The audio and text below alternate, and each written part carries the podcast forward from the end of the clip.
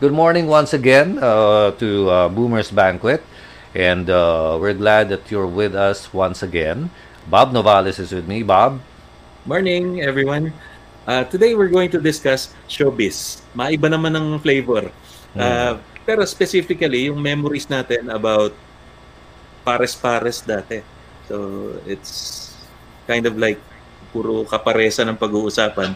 Pairs-pairs from our experience. So, Mhm. kung marirecall ni Teddy yung nung panahon na sila Atang de la Rama pa, ba, mas maganda. so, good morning, Teddy. Good morning. Good morning, Philippines. Ah, punong-puno ng ah, pag-ibig, love, dahil love teams at iba pa ang ating paksa today. Salamat muna tayo ulit sa Oo. Design, Design Manila, Makati. Yan. Makati. Design Manila. Lipat. our t-shirt. Anyway, okay, so ngayon mga love teams nga, no?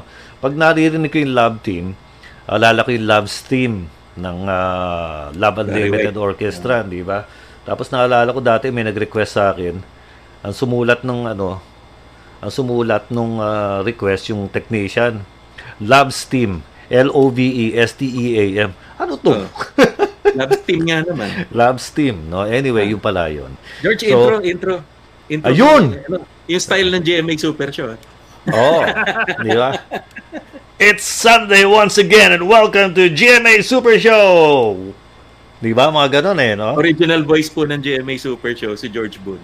Oo, so, just tapos, in case. And of course, no, here's your host, the son of Kuya Germs, Federico Moreno! Yan. Hi. Good morning. mga- Good morning, mga tito. Yeah. Good Naiunawaan morning, ko everyone. Hi, guys. Hey, Bob, Hi. George, and Teddy. Good morning. Yeah. Good morning, good morning. we're great, we're great. Yan, isa. Talagang si Federico kumbaga ano uh, we we namana niya yung pagka authoritative ni Kuya Germ sa showbiz no? Yung na, kumbaga ano he has no parallel eh. Si uh, Kuya Germs eh. I've worked with him before. I was you know voiceover ng GMA Super Show and we worked together in GMA and ibang klase yan. Yan ang palagi nagdadala sa akin ng ulam pag lunchtime Federico. Yeah. May, po, Yes. may ano yan, yung pom, pone, pa, ano yan, pom, pom, Ano, yung basta yung baunan na stainless. Oo, yung stainless na the stackable, di ba? Correct. Ganon. So, Ang nagdadala nun si ano eh, si uh, Carmelites, tsaka si, si Bru, Oo. si, Bruha. correct. Oo, That's correct. yun. My, it's actually, my, my uncle, my dad's brother, nagdadala rin. So, Mm. nakakatuwa. Dahil picnic yan pag tanghali. Ay nako, sinabi mo pa no. 'Yun ang ano doon eh. Sa live sa library kumakain. Sa library Correct. kami ng GMA kumakain noon eh. Oo, kasi yun. naalala ko noon, naka-short pants lang ako noon. Mabata ka pa noon. Oh, bata ka pa Oo, noon. naka-short pants lang ako noon eh. Dahil, yan, kasi lalaki ng tandaan nyo sa akin. Huwag huwag mo na ilakas, Fred. Hindi, no, walang biro, walang biro. I remember back in the day, we're in, it's the only library where you can Mm. eat. Yung pala, Yeah. yun yung library na pwede kang kumain. Oo. eh. No? It's a record library. So, mara- Mm. lahat ng mga plaka, yung mga LP, na Nandoon. ginagamit ng LS at na ginagamit ng Double DZW, B. Oo. doon kinukuha. So, Oo. pag lunchtime, nangangamoy sinigang na. O tinola na yung kwartong yun. Kaya tignan mo naman yung ano, yung ah, sukat ng damit ni Manang Rose at saka Manang Mary noon, di ba? That's correct. Kasi Aling Ay. Lydia. At saka si Tita Lids, Oo, di ba? Lang, oh my God. Nandito. That's Yun. correct. That's correct. Okay, aside from Federico na uh, one of the experts, mamaya magkikwentuhan tayo about so many things and mga nangyari uh, during Kuya Germ's time. We have the very, very famous Mr. Nestor Cuartero. Galing, ano? Wala pa siya. so, sobrang famous na wala sa field. Oo nga eh. Sa screen. May, dapat siguro may fanfare. Ayun! Ayan. ba? Ayun. Kailangan yung Morning, Bell. Stars dito. Yun ang mga ano eh. Habang nagsiset up pa si Nestor. Uh, Fred, you were, you were telling me the other night about something you have set up in honor of your dad at saka for helping talents outside uh, here, here in the Philippines and otherwise. Kwento mo naman sa amin yung detalye Yeah. ng ano ng project mo. Oh, thank you, thank you, thank you. Uh, thanks, Bob. No, it's ano eh, it's uh, well, uh, two years back, a friend of mine called me up and said, "Yes, "Fred, I need a, can you help me out? I'm getting married and I need a wedding host." So sabi ko, oh, sige, sige, let me make some calls. Tapos, it's quite ironic because nasa showbiz ang family, pero wala ako nakuha ang wedding host. So sabi ko, bro, pasensya ka na. Can you look for somebody else to help you out? Talagang wala akong makuha. But that became a light bulb moment for me. So sabi ko, why is it so difficult to get a talent for a specific event? Let's event. Let's say, for example, I need a clown for uh, my son's children's party. So how do I go about that? Diba? I'm sure all of you, siguro one time or the other, nag- nag-birthday ang mga anak, gahanap kayo ng pwede mag-perform. Pero Hmm. how? Probably you go online, search. So sabi ko, I started to do more research. Uh, birthday parties, weddings. Under birthday parties, there's so many types of talents that you need. You need a magician, a clown, a Mm. juggler, a mime. Uh, for weddings, a wedding singer, a wedding host. And for many other events, sabi ko, I think this is a problem that probably technology can can solve. Mm. And also, just to backtrack, when my when my father passed away in 2015, uh, 2016, sabi ko, people have been asking, oh, Freddy, do you have any any plans of continuing your father's legacy? Sabi ko, ah, I don't think so. It's not it's not my world. Sabi ko ganon. But deep inside me, parang there is that, parang I think I, it would be of disservice for me if I don't, in my own small way, try to help out the people in the industry. So sabi ko, with this platform, sabi ko, this would be nice to, in my own small way, continue my father's legacy. So we Mm. built up this app. It's called Super Show. So Oh. our, our our mission is to get people get discovered. So it's discovering and helping them get booked. So super show get discovered, get booked. Mhm. So if you need any type of talent, let's say for example a singer, a dancer, an actor, a DJ, a VJ, Mm. uh, social media influencer, a clown, a mime, uh, people behind the production. So if you need a scriptwriter, director, anything that will involve uh, talent and people behind events, Mhm. we came up with the Super Show app. So we were supposed to launch last month, but unfortunately, uh, because of COVID, because of the lockdown, we still cannot because Mhm. events are still not being. Yeah. Uh, there are no events yet, no. So we- we're looking at February. No, we feel that probably government will be allowing you know pocket events to start already. So yeah, that that's the name of our app, Super Show. Super show. Aba? Sakto, no? Dapat pala kinuha mo ako noon, wedding, mga ganyan. That's correct. It's it's Oh. we are like we are like Airbnb. So Oo. if you need those talents, go to the app. Then you will see the sample videos, Mhm. their ratings, how many times Ah. they can book, how much is their professional fee. So everything you need, it's there. So may showreel na dun sa app. let's say for example, oo. no? let's say for example, I am a singer. Oo. I'll just upload the video Mhm. then if I look for a singer under the app, all the singers will come out. But I want to filter. Let's say, for example, my budget is for this amount to this Ah. amount only. It's really, you know, it's, it's female, male. What's the genre? Let's say, for example, for a singer, is, is it a lounge singer? Is it a, uh, let's say, opera, opera singer? Mhm. Oh, we- there are about Galing, ah. 120 types of talents that you can book. May, So, may category ba, Fred, ng ano, love teams, yung ating ah, topic today? They would probably fall under actors. If you need any actors, ages uh, 18 up, So, yeah, it, they, they- you could see their audition material na pinadala nila. Makikita mo doon paano sila umarte, man, mga Mhm. ganyan. In fact, we have already started accepting uh, auditions. Uh, We have Uh-huh. been accepting like hundreds and we're, we're close to a thousand audition materials that have been submitted to us. So what we did, we accepted muna uh, talent when the when the time comes to launch it, at least pag open may talent na sa app. Aha.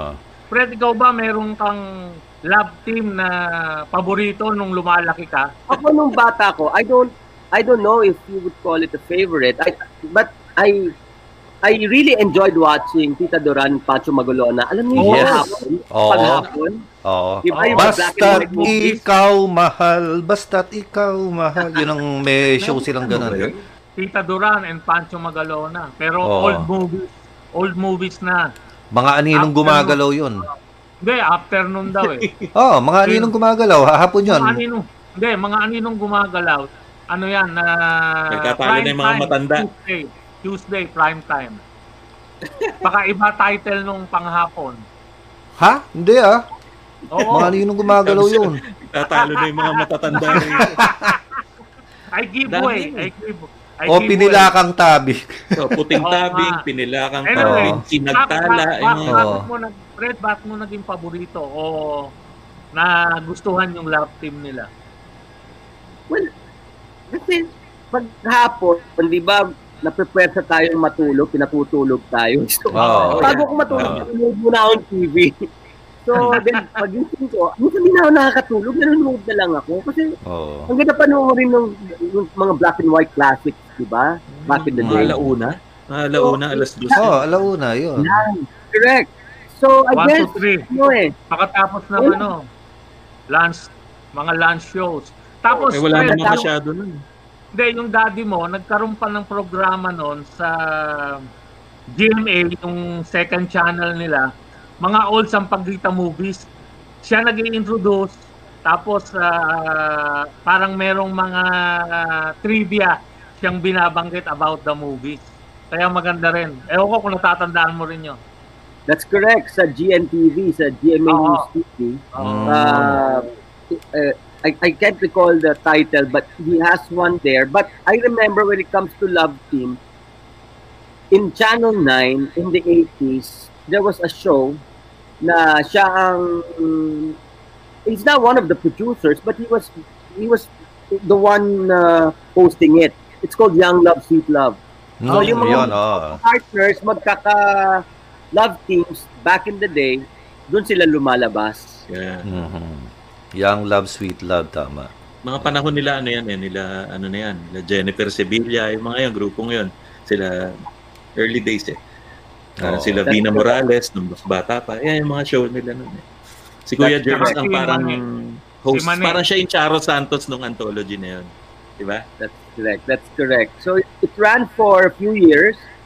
Uh, what's nice kasi there is, eh, syempre, eh, back, di, dati kasi, di ba, pag 7 ka lang, 7 ka lang, pag 9 ka, 9 ka lang. So, everybody was welcome to uh, to be a part of that show. So, love teams from other channels or uh, love teams from uh, from the movies. Kasi Mm. nam- not everybody was doing TV naman Yeah. Diba dati, oo. diba? It was still movies. Um, I would say a, a, a more uh, popular uh, platform.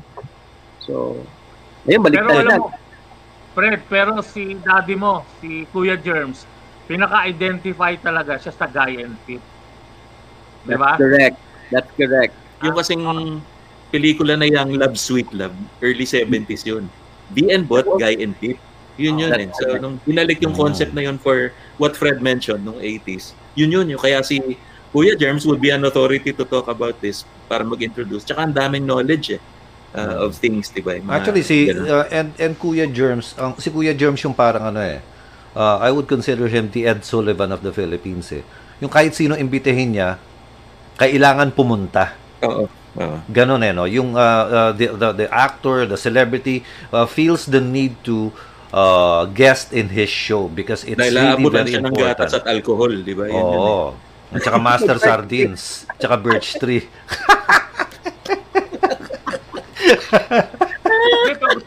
Pag-usapan natin paano, paano, paano ba siya naging guy and pip na solid. Kasi alam ko noon may radio may radio program siya sa hindi gaanong kasikat na estasyon. Tapos ang madalas niyang balita tungkol sa guy and pip love team. Hindi ba Fred, alam mo- double B alam na mo yun? ba to? Hindi, hindi Hindi. pa. Hindi pa siya Before double that? Hindi pa. Before that, parang Correct. kasi si Nike Luzada nasa ABS noon, di ba? Uh, sensations eh. Eh di ilagan din, pati yung radio. Pat- Pati Ah. radio. Sa, di, Pero si- sa DWOK sila eh. Oo. Anyway, Fred, baka alam mo yung radio station na yon.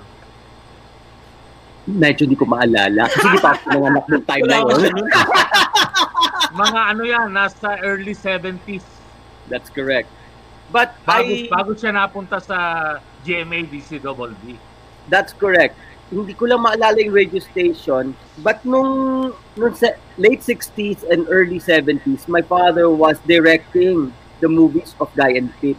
Yes. Mm. So, sinasabi, kinikwento pa niya that he directed Guy and Pip. That's the actual title, if I'm not Mhm. mistaken. Uh, then, a couple of more of Sampaguita Pictures na movies na siya nag-direct. Tapos, there was this one time they, I, don't know if I'm, I hope I'm, I'm correct, no? I think he directed Blue Hawaii. Yes. Yeah. oo. right. So, kinikwento naman pa. Filmed in Honolulu. That's correct. It was shot there. So, di, mag, di magchichismisan na tayo, di ba? Sige. So, sabi ng papa, kinikwento sa akin ng papa, oh, nung time na dinidirect ko yan, sinumpong si Ninang Nora, ayaw lumabas ng kwarto. Eh, syempre, tumatawag na si, si Dr. Ano, Dr. Perez, si Doc. Oo. Oh, nagre-report na ang papa. Ayun, Dok, isang araw na ho kami hindi pa nag kasi ayaw lumabas ng kwarto ni Talaga? Ninang Isang Nora. araw? Siyempre, isang araw na, eh, alam mo naman ng mga panahon na yon, di ba? Minsan, ano, minsan may batik si Nina eh. so, isang araw, alam mo, ginawa ng papa, pumunta ang papa sa, ano, sa hotel, Oo. at sinabi na talagang nakiusap siya na lumabas na, lumabas na kayo dyan. Dahil dapat matapos na yung buong pelikula ng isang araw. So, there were few scenes left. If you extend it, wala na. Especially before, di ba? Pag you need to leave at this day or your visa is Oo. until this day only. Supervision na. So, talagang ilang oras sa pa, pakiusapan. So, buti naman, natapos nila yung pelikula. Meron pa silang isa? Oo.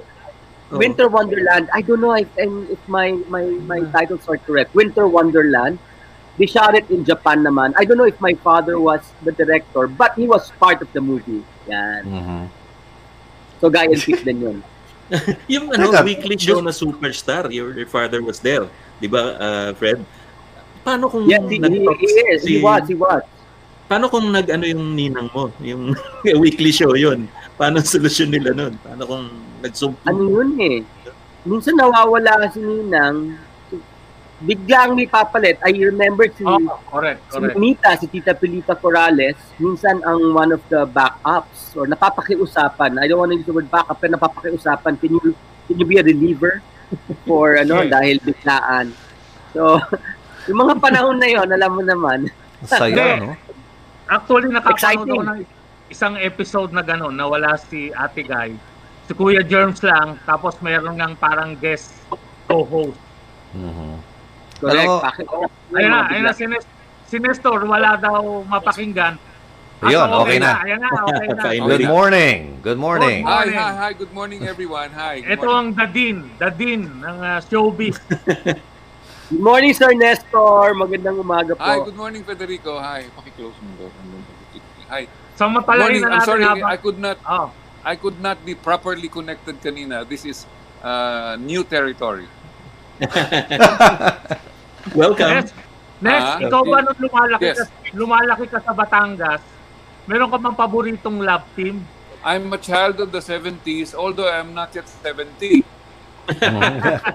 yung yung yung panahon na yon is the well I witnessed I witnessed that that era na height height and um, popularity in Nora and ni Tirso. So sila, I that was the generation I, I grew up with. No, Vilma Santos, Edgar Mortiz, that generation. Actually, Nora and Vilma are my contemporaries. No, we were both born in 1903 Mhm. so that uh, we came from uh, different bounds. Uh, so that when I got to UST in 1970, uh, Vilma's classmates in high school were my friends. So we became, well, they became my barkada also. So they, they were her classmates from St. Mary's College um, in Manila. So that's the generation that uh, uh, I, I belong to and I witnessed. And um, that was the time also that I was exposed uh, to uh, Filipino movies, no?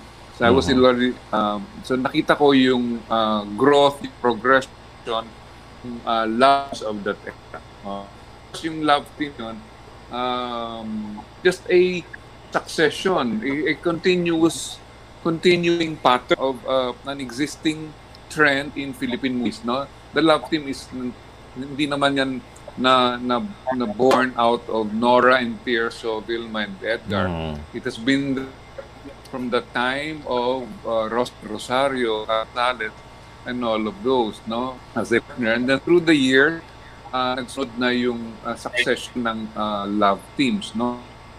So you had uh, uh, Gloria Romero and Luis Gonzalez. You had uh, Yeah. Juan, and and also Juancho Gutierrez. You had Juancho uh, Gutierrez. uh, Nida Blanca and Nestor de Villa. You had uh, Amalia Fuentes and Romeo Vasquez. You had um, Susan and uh, Eddie Gutierrez, and later on Fernando Poldner.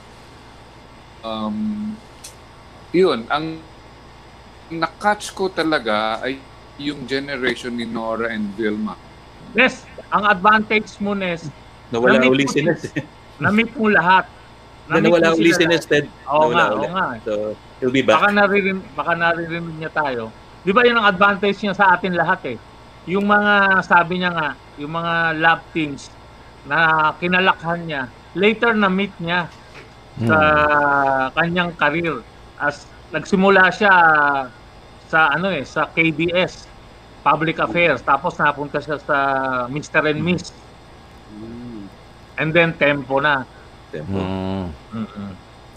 Kaya, ba- kaya lang palagi sa entertainment. yes yes yes Ay, teka, no, before anything else, Federico, uh, I was telling uh, Bob and Teddy here, yung Valentine's episode next year ng uh, Boomers Banquet, ang dream ko, this is my dream cast, no? VN Bot, Guy and Pip, and you. Pwede kaya? Why me? Ha? Eh, ikaw yung pinaka, ikaw yung pinaka Kuya Germs nga eh. Ayun, Diba? represent, representing your papa. Di ba? I see. Wow, that that's a that's a nice. That's ano, gonna be a cool, line di ba? Oo. For Oo, Valentine's tama. Day. Would be a, a great great ano. That would be such an honor to be you know Oo. with with these ano luminaries, di Yeah. ba? Can you can you help us uh, any which way you I can? will do my best, of course. Oo. So, Total ninang mo naman eh. So pwede mong katukin sa kwarto 'yun eh. I will do my best. I will do my Aha. best. Ayun. Paano, that's my ultimate dream for Boomers Banquet. To get those four um, in one I will do my episode. best. I will do my best. But Ganda na, totoo niyan, hindi pa Boomers Banquet. Nung kasikatan pa lang nilang apat, gusto na ni George. Oo. Magsama-sama sila. Yun. Talagang ano eh. Kumbaga ano, tag team yan eh, di ba? Sa Ayun na, ayun wrestling. pamulit. Ayun. Nes, sabi namin kanina, ang ah, lamang mo sa amin lahat, yung mga love teams na kinalakhan mo, Ah. na-meet mo later sa iyong ah, career. Wala, nakahang, nakahang pa rin si. Naka-photo me siya eh. Photo me Oo, photo me.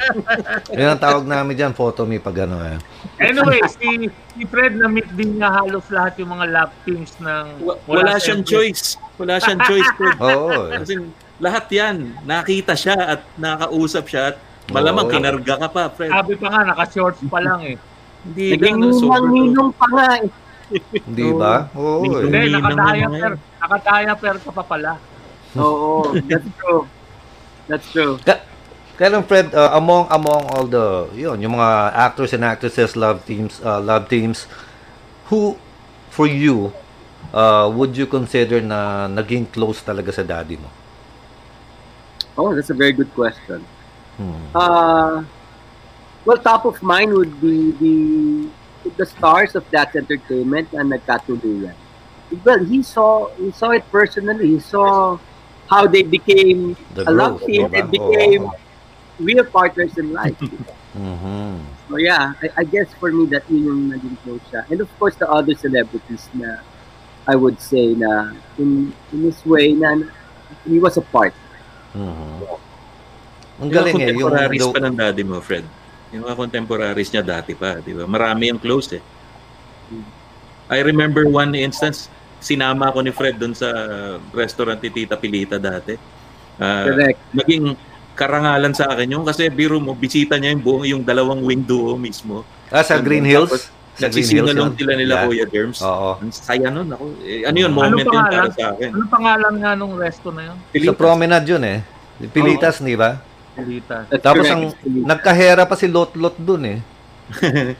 Talaga? No, Basta there's one time I- I had- won't forget that. I had lunch, I had lunch doon. Tapos si Lot-Lot yung ano.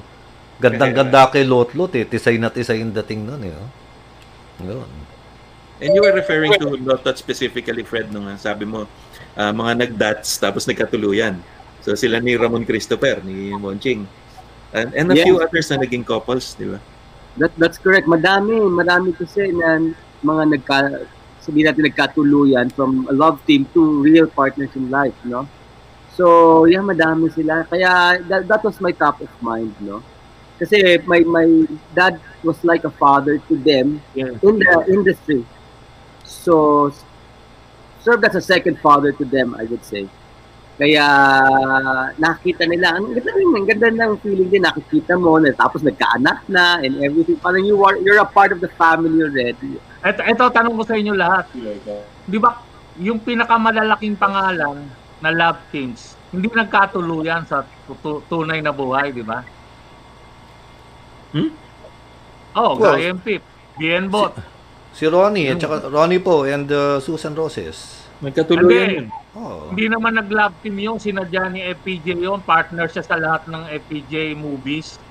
Si Robert Parang- tsaka si Parang, nagkatuluyan yun, di ba? Oo. Ah, Robert Arevalo. At Saldi Chornak at saka Shirley Gorospe. Starly Shen, Oo. Shirley. Okay, the biggest names. The biggest names nga. Di ba? Biggest. Ay Clusada and Delia Tayataya. Oh, yun, yun, biggest yun. Biggest. Ay Cruzada, Ay Cruzada and Lilian Laing, at saka si, Dabiana. Matanda niyo si Dabiana. May si Aling Patsy. Oh. Tsaka ano, si Chris Soto. Ano yun? Palayo ng palayo eh. oh. Wala, wala talaga si Nestor. Yeah, ano, biggest hirap- names. Hirap yung signal. Hindi, bakit, bakit nga, bakit kaya na yung hindi sila nagkatuluyan? Pero nan-link talaga sila, di ba? Romantically, hindi lang hindi lang ito gimmick sa pelikula. Hindi ko alam, t- chismosa ka pala, Teddy. no? Ano ba kasi na issue sa amin? Kasi maganda yung, di ba maganda yung chemistry nila on screen eh. Tapos, ah, siyempre may balita na talagang nag-on din sila, pero hindi nga sila yung pinalad na magka isang dibdib. Sarap yun. no? Mga... Oo. Yeah. Eh, balikan ko yung paborito ko, Mabulaklak. Si, si Nestor ulit. Di ba, ang ganda nung chemistry nung dalawa. Kaya nga, ilang pelikula, ilang ilang dekada na love team sila. Oh, the Pero, best yun eh. oo, pero hindi sila nagkatuluyan. And, and ang, ang naalala ko rin dati that for every production outfit, talagang padamihan ng love teams eh, di ba? Mm.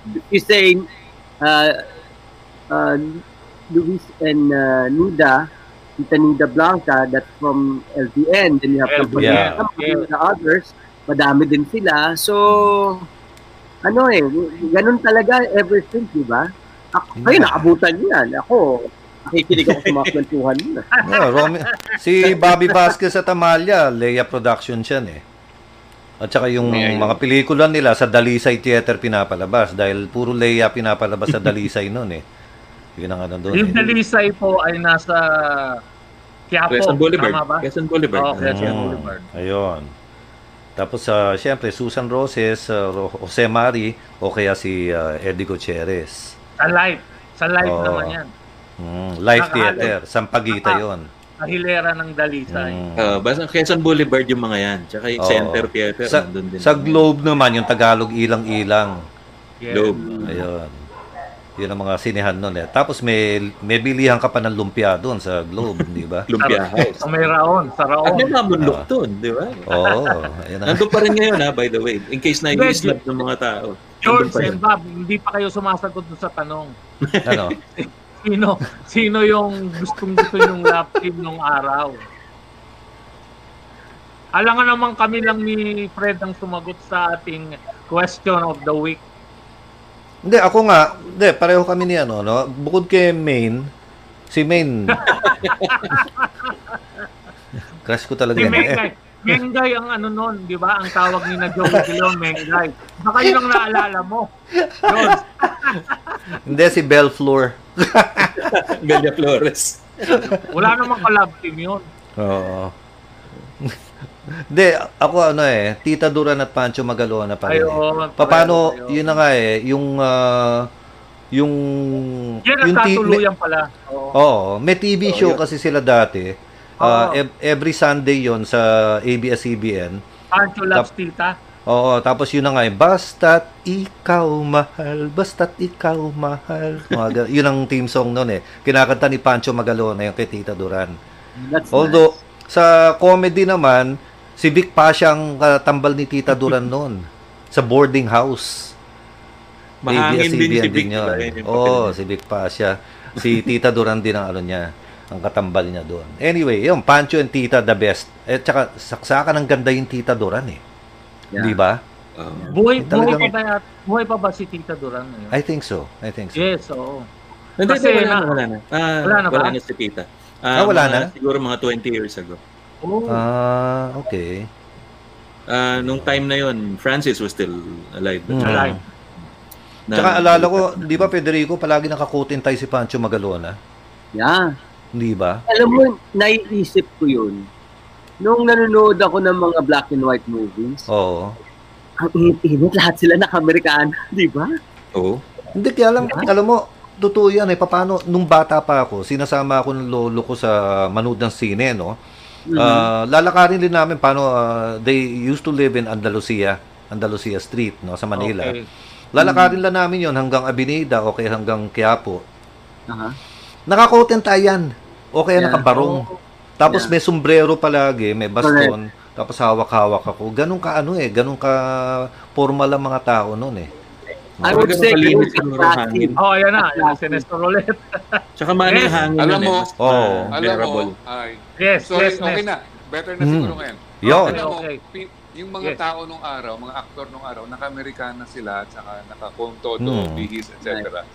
Because hindi naman nun uso ang climate change. Wala Yes, pang that's climate right. change Oo. noon. Uh, movies were done in the 1940s, 1950s, up to the 60s. The Tony Ferrer and all of them, naka-Amerikana sila. Dahil Oo. hindi naman ganun kainit ang panahon. Ah, Actually, hindi nga nagbago uso na lang aircon much sa later. kotse eh. Oo, Oo, di ba? Yeah. Yes. Kaya Yeah. maraming may kotse, nakalabas yung braso, eh, di ba? Oo, Oo, di ba? ganun. Wala aircon. Kaya kaya kaya Kaya, natuto ako magsuot ng relo sa kanan eh. Paano pag sa kaliwa nasa snatch yung relo ko eh. Baka mas na. Ngayon, sigurado yun. dati, ma- dati may pag-asa Yeah, lang mas snatch. Ngayon, siguradong matasnatch. Eh, sabi ko, mas maswerte ka sa amin lahat. Kasi yung mga paborito mo nung lumalaki ka ng mga love teams, na-meet mo lahat sa karir mo. Ah, ah oo. Yeah, yeah, yeah, yeah, yeah. Oh, ako, in that sense, ah, masaya ako na naging kaibigan ko sila. Naging Mm. kumare Yes. ko pa yung dalawa, si Nora at Yes. si Vilma.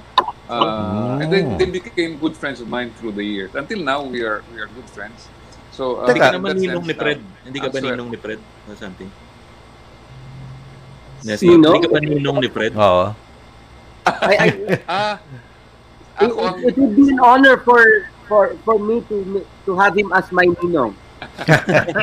Hindi, kaya lang- was- Nes, uh, how did you get started in showbiz? Yung ano, yung uh, showbiz journalism and stuff. Uh, I started out. I did not start in uh, showbiz uh, in entertainment uh, Jorn, no. I was Uh-huh. uh, I was with KBS. I was with the news department. Kanlaon Ah, Broadcasting. Yeah. Kanlaon, RPN. Uh-huh. Yeah. RPN 9. Uh-huh. Uh, so kami yung nag-take over ng, 'di ba, yung ABS-CBN nung nag-martial law. Uh, Yes. nag na-take over yan ng Benedictos, no? Yung nag Yes. RPN 9, no? Mhm. So I was part of the News and Public Affairs Department. We were do- doing mga mga public affairs programs, no? Mga uh, seryosong mga bagay-bagay, mga Mhm. ah, mga programa namin, mga business, mga current Mm. affairs, mga ganon. We had um, Emil Horado. I was writing Sila- for them. I was writing Ah. for Yes. Emil Horado. I was writing for Nestor Mata. Aha. Ah, so, yun ang training, no? Ah, Ang- ang boss and then ni Julie Nestor Abdaza. Nestor, ang boss mo Was- noon, si Miss Baba Luanson, yung paborito kong professor Yes. sa AD. Yeah, yeah, yeah, yeah. Si Baba Kasi Flor, uno, Baba uno ang Luanson. binigay, uno ang binigay sa Oo, akin. teacher mo. Kaya na-meet ko si Ted. Na-meet ko si Ted when I was in KBS because nag-apprent, nag-OJT siya sa amin. No? Mm. Ah, and then, yun, ang, ang mga co-workers, ang mga anchors namin noon, was si Julie Daza was with us. Yeah, Ah, uh-huh. nung ano na yun. So we had a show with her. Ah, ayun, yun ang start. And then, because I was in, siyempre, nan- nandun ka na sa complex ng ah, RPN, di ba? So, Hmm. ah, di ba, ang, ang broadcast naman, dalawang branches, no? We have news, information. The other side is entertainment. So I was moonlight. I, well, I, was with news and public affairs. I was moonlighting sa entertainment as a writer. Oh. Mm. So uh, uh, I would do uh, scripts uh, or mga, ma- may mga documentaries. Um, I had a stint with Aawitan, mga ganun. Uh, and uh, that's that's how I got acquainted with uh, with entertainment uh, personalities. And then later on, uh, from there, I moved to a magazine, Mr. and Ms. magazine. Oh yeah, right. Doon, Mr. and Ms. Magazine, um, uh, Eggy Apostol. Um, I, I Mhm. joined their magazine from my work in KBS. And uh, dun, dun mas na-expose ako sa, kasi ang, ang, ang coverage ng Mr. and Ms. kasali ang entertainment. Mhm. So that's how uh, we would contact celebrities uh, to grace the cover, a boy and a girl all the time. So love teams. Love Mhm. teams Yeah, ang, yeah. Ang, ang, ang mga peg noon. So either love teams in real life or love teams in a movie, no? So yun, dun dun dun nag-blossom lalo yung aking uh, immersion into uh, uh, entertainment. Nes, natatandaan mo ba anong pinaka sold out na issue kung sino cover na love team ng Mr. and Ah, Miss? Anong, ah, well, of- nung time na yun, of course, sina, ano, si- established noon. Kung sino yung mga established uh, stars noon. Of course, Nora and Tirso, uh, Nora and Christopher, uh, Vilma, Vilma and Christopher, yung mga mga ganun, those were the best sellers. Among others, many others. At saka nung time na yun, hindi naman, ang Mr. and Miss was selling not just because of the cover, Yes, because of the correct. content. Mm. Content. Mm. May Mm. regular, may regular followers talaga. Oo, remember that uh, Mr. and Miss became later on the tabloid and that became uh, The the, the front runner to the Inquirer, no? Yes, Oo, that's right. yun- yun- Eggy yun ang- eh. the role of the role of the Inquirer in toppling the Marcos uh, dictatorship was so great and was so Yeah. and cannot be measured. We Yes. acknowledge that. Mm. No. Pagkatapos Nes nun, kas- nakasama ka ba ba sa Philippine Daily Inquirer after Mr. and Miss? na nauna akong mag-jump ship. Ah, Oo. na, ah, nagbukas yung tempo ah, and I was invited to join the the team as ah, entertainment. Doon na, naging entertainment editor na. ako. Oo, ito, ayun. So nung time na yon, ah, naging full-fledged artista na ako. Na-launch na ako.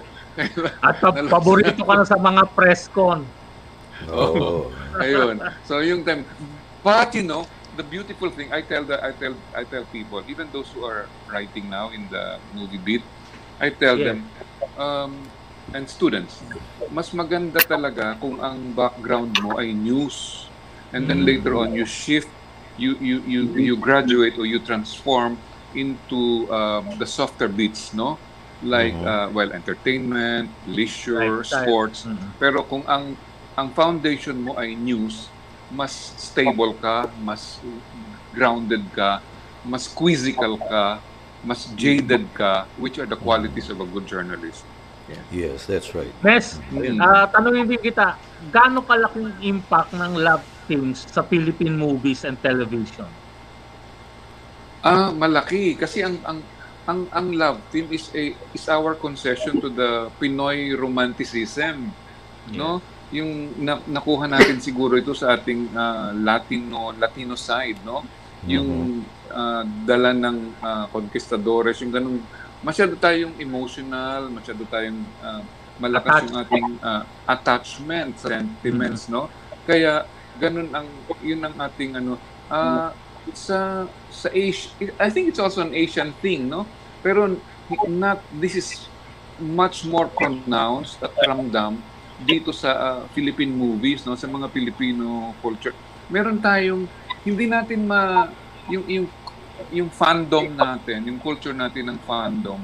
Uh, we associate what we see on screen with what you see in real life and vice versa Very they seem to transform, transcend the real life into real life. And ba- baliktad, in, Mhm. din- dinadala din natin ito mula sa screen, dinadala natin sa ating puso. No? So yun ang yun ang uh, I think the the the key point bakit bakit ma, mahalaga sa atin yung ganong uh, love team love team. Tingnan niyo ito uh, ilang years na yung Philippine movies, mag 100 years na ang Philippine movies. Pero Yes, yung love team, hindi natin pinaligtaan. Yung Mhm. the love team has been then and now uh, is still a very pervasive uh, formula in movie making. So, uh, yun, I think it, uh, ano ito, yung concession natin ito sa ating uh, that romantic side of the Filipino na uh, may kinikilig tayo, natutuwa tayo sa ganitong uh, kombinasyon ng mga artista. But you know, sa atin lang yata mayroong ganitong malakas na impluensya ang love team. Nowhere else in the world na naramdam ito, no? Mhm. Yung mga sa Hollywood wala namang ganyan, 'di ba? Wala Yeah. namang Mm. ka-love team si Tom Cruise, 'di ba? Mm. si Barbara Streisand, wala namang ka-love team. Yung mga ganun, di ba? Even uh, the new generation of actors, Darren Criss and all of that, in uh, the, the new generation, wala, hindi, they are not built on love teams, no? So, uh, siguro dito sa atin na the producers, um, romantics din sila, kaya inaano nila ito. But you know, I've been watching a lot of uh, uh, movies and TV shows from South Korea. They're very good. They're all, ang galing ng packaging, ang galing ng storytelling and all of those. Pero hindi sila anchored sa love teams. Pansinin ninyo. Aha. Hindi yung Yes, paulit yes. si Park Young-ho, ganito, si ganyan. Papalit-palit Hindi, sila. Okay. palit-palit sila. Palit-palit Hmm. sila. And that's how they make them prosper. Lalo, you know, uh, ang ang lalo silang nagtatagumpay because walang ano at saka dito ang ang downside ng love teams in fact I think I wrote this in one of my bulletin columns yung kasi nga kung unlike the Korean novelas kasi pag love team ang bida natin we ang tendency ng writer at ng director is to focus on the love team on the on the couple Mhm.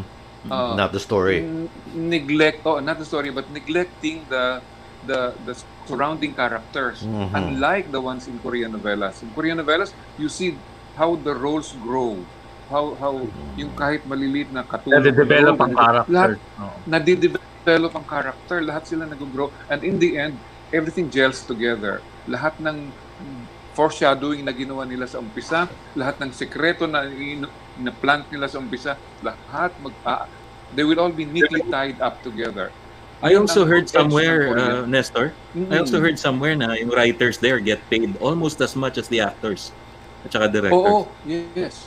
Yes, yes. Oo. Kaya ang ganda ng kanilang industry. Kaya uh, they they come up with really good products. Oo. And would you attribute the Um, popularity of Korean uh, telenovelas to that uh, particular observation of yours?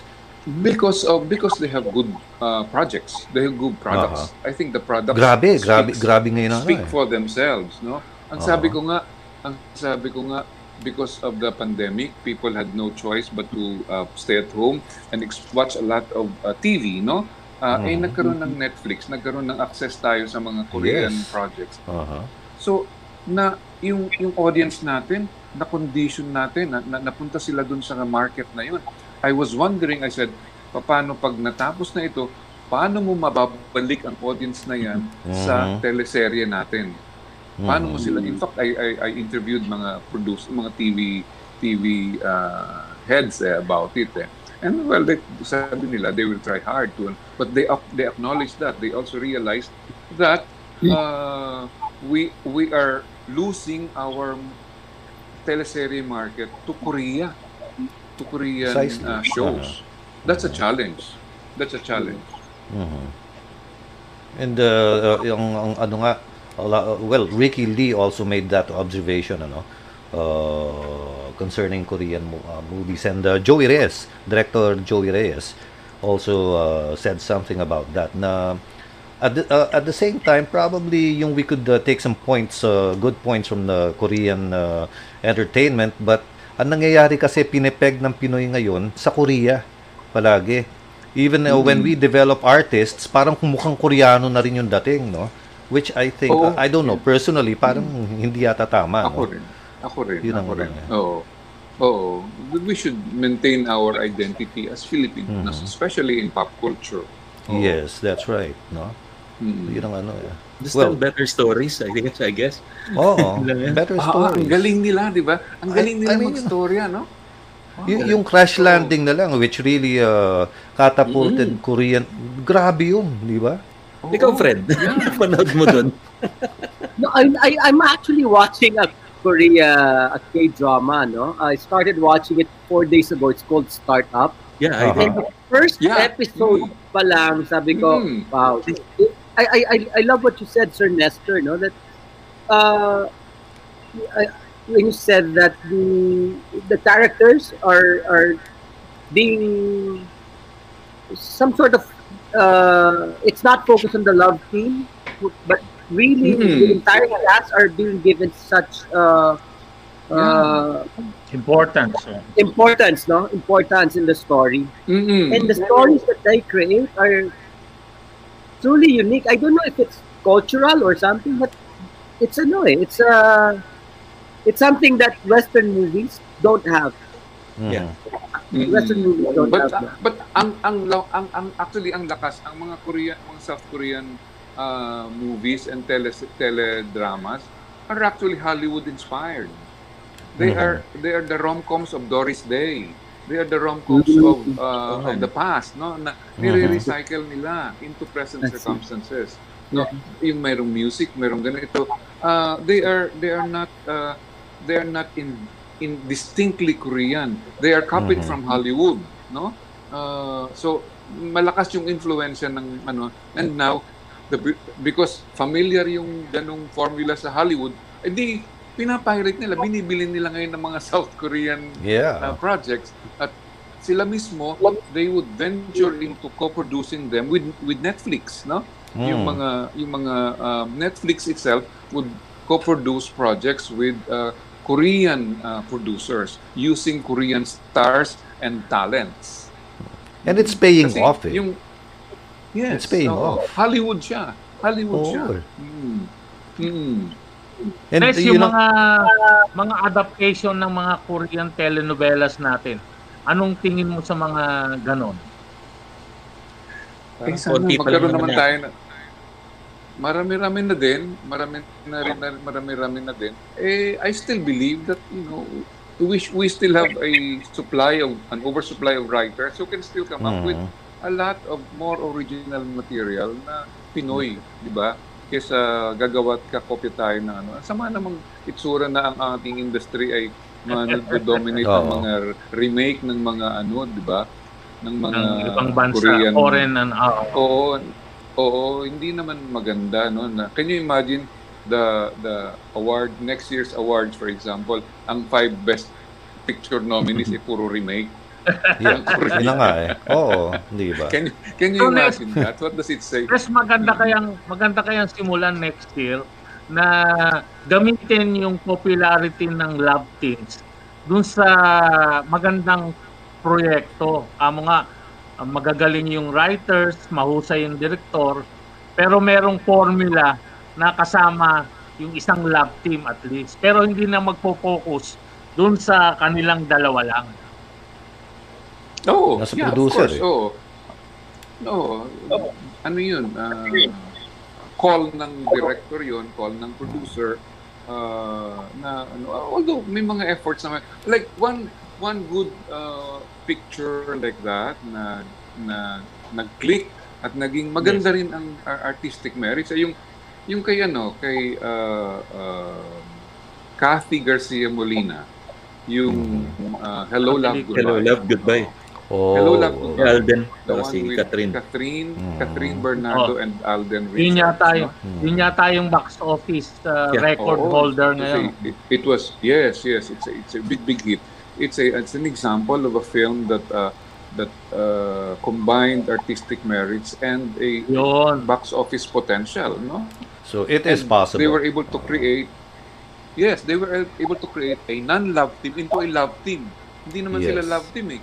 Mm. Si ano, in, in the First time, beginning, they first were- time nila. Oh. First time. They were from opposite uh, networks, no? Mhm. So, uh, yun, nagawa, nakakreate sila ng love team out of something out of this world. Naka, na hindi existing love team. Then it, will- it, then it can be done. Yep. With a good story, a good na eh. handling, a good writing. Hmm. Pati nga yung kita kita, di ba? Si Empoy at saka si Oo. Alessandra, di ba? Was a hit. Yes. At saka Yeah. hindi siya kopya Yeah. ng kahit ano. Mm. It worked. Oo, oo, oo. Di ba ang sinasabi ng mga producers, kaya ayaw nilang gumawa ng ah, talagang mga pang-award na film. Kasi baka hindi tanggapin, hindi kumita. So ano ba ang mauna talaga? Yung initiative ng producer o yung acceptance ng mga moviegoers? Yan yung title po ng syempre. column ni Nestor, Moviegoer. Ah, yung kaya. hindi. Oo. hindi kasi, kasi, uh, well, let's face it, the movie business is a business. Yeah. Diba? You don't Mhm. you don't produce movies to lose your shirt, 'di ba? Yun ang kanilang ano diyan. So parang uh, I think first of all, it's a ang, ang unang ano diyan, call diyan is uh, that it makes money. Number two, it has to be good. So Mhm. uh, whether kung alin man sa dalawang mauna uh, should work well for the for the project, no? Uh, either uh, ang purpose mo is to kumita and then uh, your secondary purpose is uh, uh, maging maganda yung pelikula mo. Of course, yun ang objective ng bawat isang uh, gumagawa ng pelikula, di ba? To that his that his movie makes money at the same time that it is good. And alam mo, Hmm. to the to the in fairness to the present uh, filmmakers, meron na silang ganyang consciousness. Meron na silang ganyang awareness na kailangan kailangan ipabalik naman natin dun sa investor natin yung perang ibinaglag inilagay nila dito. So, uh, like ngayon yung mga yung mga kahit yung mga indie films, itong itong coming Mm. festival na ito ng MMFF, marami dito ang independently produced, no? But they also have an eye on the commercial viability of their films. Uh, meron silang uh, consider alam mo, halata mo sa takbo ng storya uh, at ng, ng plotting at saka nung uh, casting uh, at saka sa promotion, halata mo na mer of course, meron silang ganung uh, uh, direction na tinatapel. So, Mhm. combining both uh, uh, commercial success and uh, artistic uh, merits. Boomer's Banquet.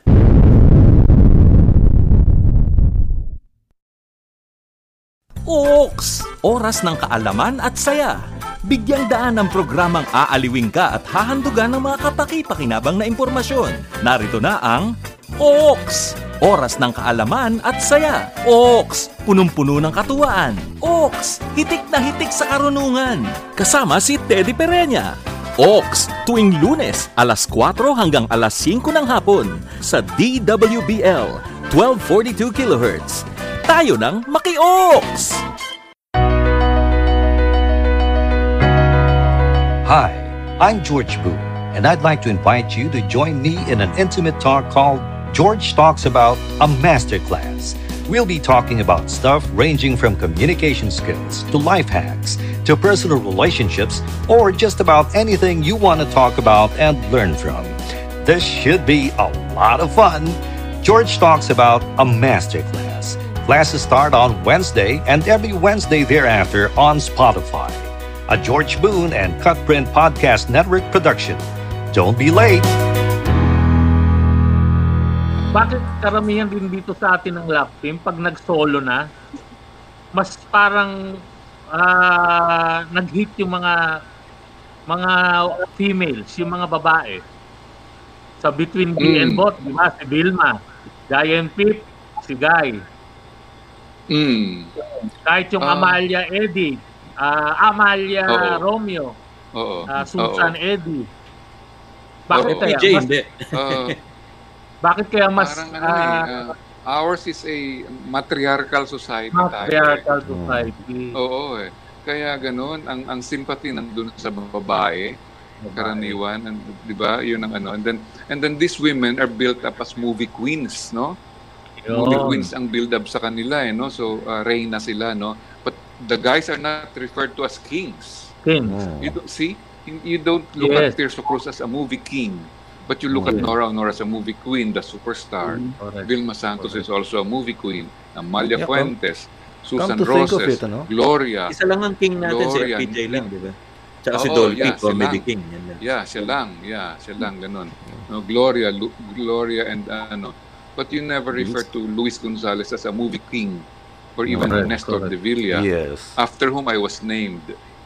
Ah, ganun ba? Is that so? Wow, trivia yan. Okay, ano ha? May pinanggagalingan pala, Ted. Ayun. So, yun, meron ganung ano, meron ganung tayong uh, fascination with uh, and respect With and love female. for women. Siguro Yeah. kaya Or ganun. No. queen. And, and of course, uh, uh, it goes without saying, uh, Kuya Germs was the one who uh, dubbed uh, Nora as the superstar, the o- the one and only I think so. superstar. No? Si Kuya Oo. Germs yan eh. Oo. Tsaka Pati yung, yata yung megastar eh. Tsaka yung yung mga fan yung clubs na natin, yun. pinapangalanan sa babae, bihira yung sa Hmm. lalaki, di ba? May Vilma nga. yan, Oo. yan, Oh, fans club. Fans Yeah. club. Ah. Oo nga, walang person yan. wala. di ba? Walang Oo. person yan. Wala. Oo. O Edgar Oo. yan. No? Wala. Unless Tama, ididikit mo. Wala. Unless ididikit mo sa Oo. pangalan ng babae. Ah, Like, Oo. Katniel, di ba? Yung Sa- mga ganun. Oo, ganun. Ah, I, I remember Oo. yung term, back then we're in the fans clubs, di ba? Let's say for example, uh, I remember for Superstar, so merong Guy and Pip, tapos may Guy and Pip National, tapos biglang meron doon Christopher uh, Nora. Okay, ang, ang galing eh, because I, I guess that's how powerful love teams are, no? And Mhm. they get to blend together in one venue. Hindi naman sila nag-aaway, pero palakasan Oo. sigaw. Remember? Palakasan sila ng sigaw eh. Di ba? oo. Yeah. Uh, uh, but those were the heyday talaga yun ng ano eh, ng fandom dito eh. Iba na Ah, after oo. after Nora and Tirso, iba, nag, iba yung behavior ng fans. Yeah. I- oo. i- hindi na makakompare dun sa intensity nung panahon na yun. Oo. Because I see them. Ngayon, nakikita ko yung mga ah, mga fans, no? so-called fans ni the younger generation of actors and actresses. But now, where can you see the devotion, the passion, the intensity that they showed, the, that fans before showed their idols? Iba, Mm. ibang iba. I wanna say hello to one of our technicians, si Vic Day, chapter head ng ano, Alma Moreno Alma Club. Moreno Fan Club. Hi, Vic. Yes. Kaya nun malakas ang benta ng sampagitan, di ba? Dahil Ah, oo, punong-puno yes. na. Sina Ate Guy, punong-puno na. Oo, ng yes. sampagitan yung leeg. Oh, nawawala yung Oo, ulo eh, saka- minsan.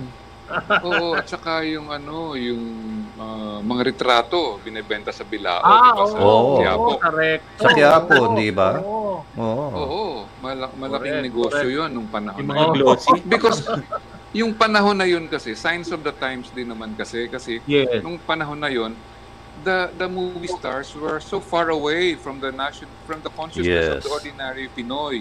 Ang layo-layo nila. Parang talagang Mm-mm. illusion sila, dreamland ang kanilang kinukonjure. Mm-hmm. Pero Larger ngayon, than life eh. wala. Oo, ngayon, every your your favorite movie star can be your friend on Facebook. Yes. No? Yes. Ganun ka close, ganun na yung proximity. Nawala na yung yung yung magic, nawala na yung ah, mystery, nawala na yung um, distansya. Wala na yung Masasabi mo artistic ba, Nestor, na distance. ano?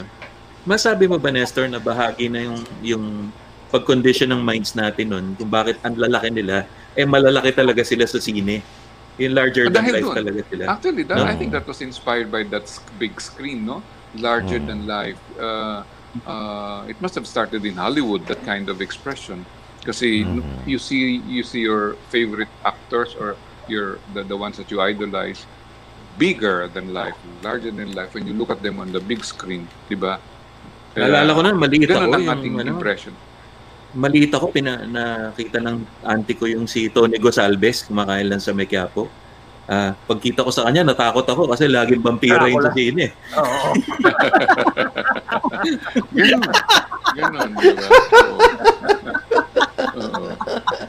Takot ako. eh, At saka noon, alam mo, ang ang ang fans noon, if I may use what is now an abused term, organic.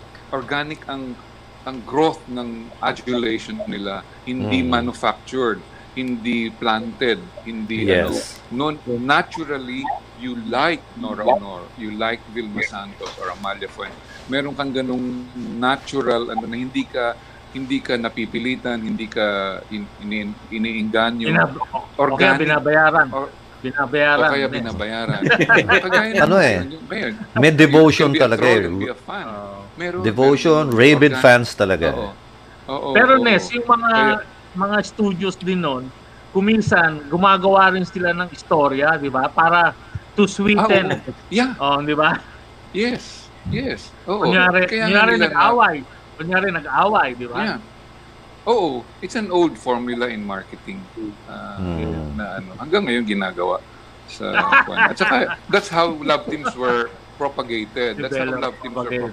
propagated. But speaking Yeah. of teams, Nestor, how about yung kinocultivate mo yung rivalries between Oh, yung studios? paisa. May love team ka rito, may love team ka doon. So, yung fans Ano mismo yun? nag-aaway because of that. Ano, ano, ano? Yung, yung mga fans mismo nag-aaway, di ba? Because of their own Ri- respective rivalry. ano, na rival Yeah. fan club. Oo. Tapos ano yan? Yes, Bigat yes. yan. Those were the And of days. course, at the Those height were of the that days. was Nora and, Tir- Nora and Vilma. Yes. No. Those are the days. Even the fans, you know, um, I was talking, when I came in sa movies, marami akong naririnig ng mga storya. And the fans, eto daw nung time ni no, uh, Amalia and Will and um, Susan Susan. Roses, Susan. the fans would really hurt each other. No? Oh, wow. Wow. Nag-aaway talaga sila sa sa live theater, no? At saka um, there was there was some Ironic story- yung pangalan eh. No? Like Douglas, theater. si, si Douglas Quijano was telling Ah. me nung araw. Douglas Quijano was a veteran talent manager Yes. who was Mm. a uh, uh, movie writer also before. Tito Douglas. And he he was he was of that generation na yung Amalia and Susan, no? So he said that uh, ang mga fans ni Amalia ni Susan pag magkikita, let's say, mag-aaway sila, magkikita sila sa isang event na mayroong awarding ceremony ng Movie Queen of the Year, Philippine Movies, etc., ganyan-ganyan. They would arm themselves with needles, mga karayong. Karayong. Tutusu- tutusukin nila yung fan ni Amalia, tutusukin ng kabila ang fan ni Susan. Nagtuturukan sila ng karayong to hurt, to get in. Oo. That's, Wow. Really, ano yan, ginagawa daw yun nung araw nung, ng mga fans. At marami sa kanila mananahe. So may karayom sila.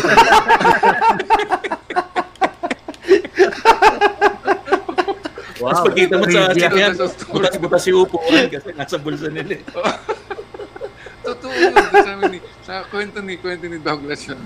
Ganun daw ang ginagawa nung araw, nung away ng mga fans nung araw. Na Ang natatandaan ko naman, Nes, na, nakatira kami dito sa Better Living, di ba? Ang unang bahay ni Mm. Nora nandito eh. Diyan, Yung kapatid diyan. kapatid ko na babae sumunod sa akin, ako solid Noran yan. Alam mo ba, nagbabantay sila sa gate ng bahay ni Nora Oo. para lang Oo. Yeah, lalabas o papasok. ganun. Masulyapan. Ganon. Ganun yung word. Oo. Teka.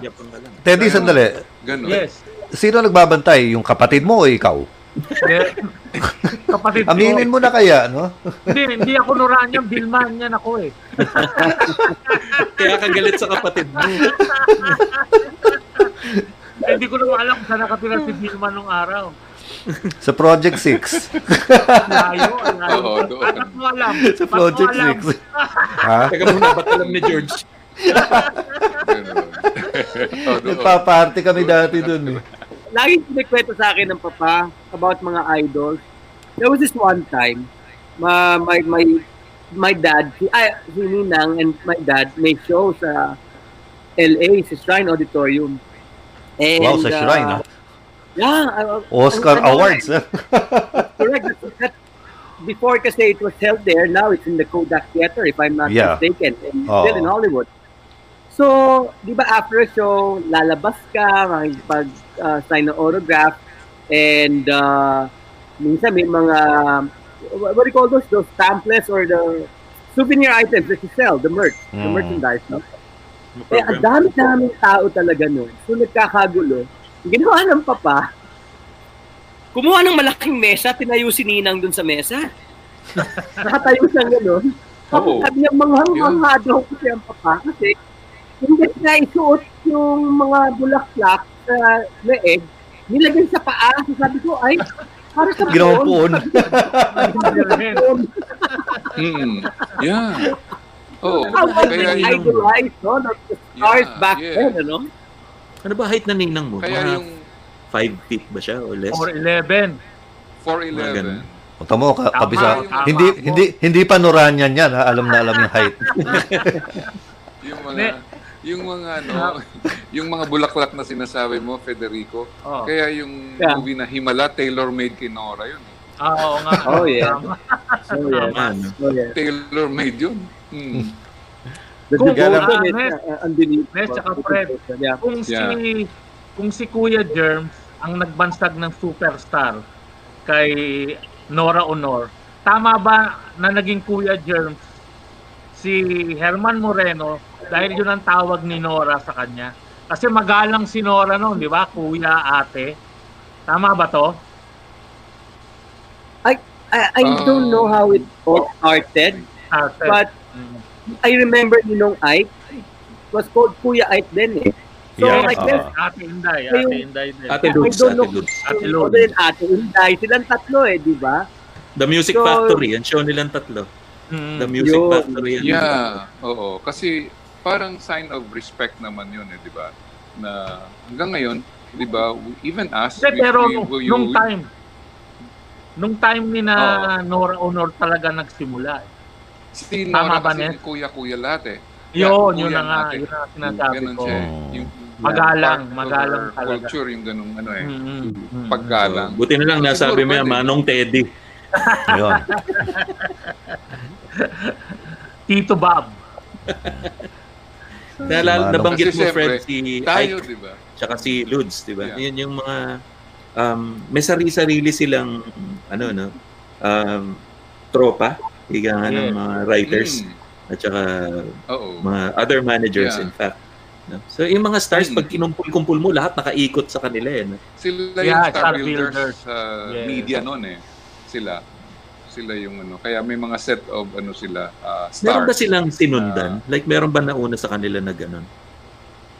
Hindi, sina ano, yung mga dating radio hosts, no? Sina ah, Tita Betty Mendez. Yeah, si I Betty. remember Yeah, her. Betty. Meron Oo, siyang yeah. programa sa radyo. Sina ah, ano ito si Tino Lapus, Mm. Diba? Eskwelahang munti yun eh. Kati Yeah, Katino. Oo. Mm. Oo. Si mga ganun, sila yung mga sila yung mga nagde-develop dati ng mga talent. No? Saka yung mga host ng tawag ng tanghalan, ah, student canteen, yung mga ganyan. Mm. Sila yung nagde-develop noon. Sa stage naman, di ba? Sina Lou Salvador, senior, Oo. on Yeah. Oo. Mga impresaryo Yes. ang tawag yata, eh, di ba? Mm-mm, mm-mm. Impresario. Even the term, Oo. alam mo, gusto kong balikan yung term na superstar kanina. Yung Okay, term na okay. yun, natural, lumabas yun ng natural eh. Mhm. Lumabas yun Right. ng natural. Hindi yun creation ng... Ngayon kasi, ngayon kasi, ang, ang title ng mga artista are products of uh, research, no?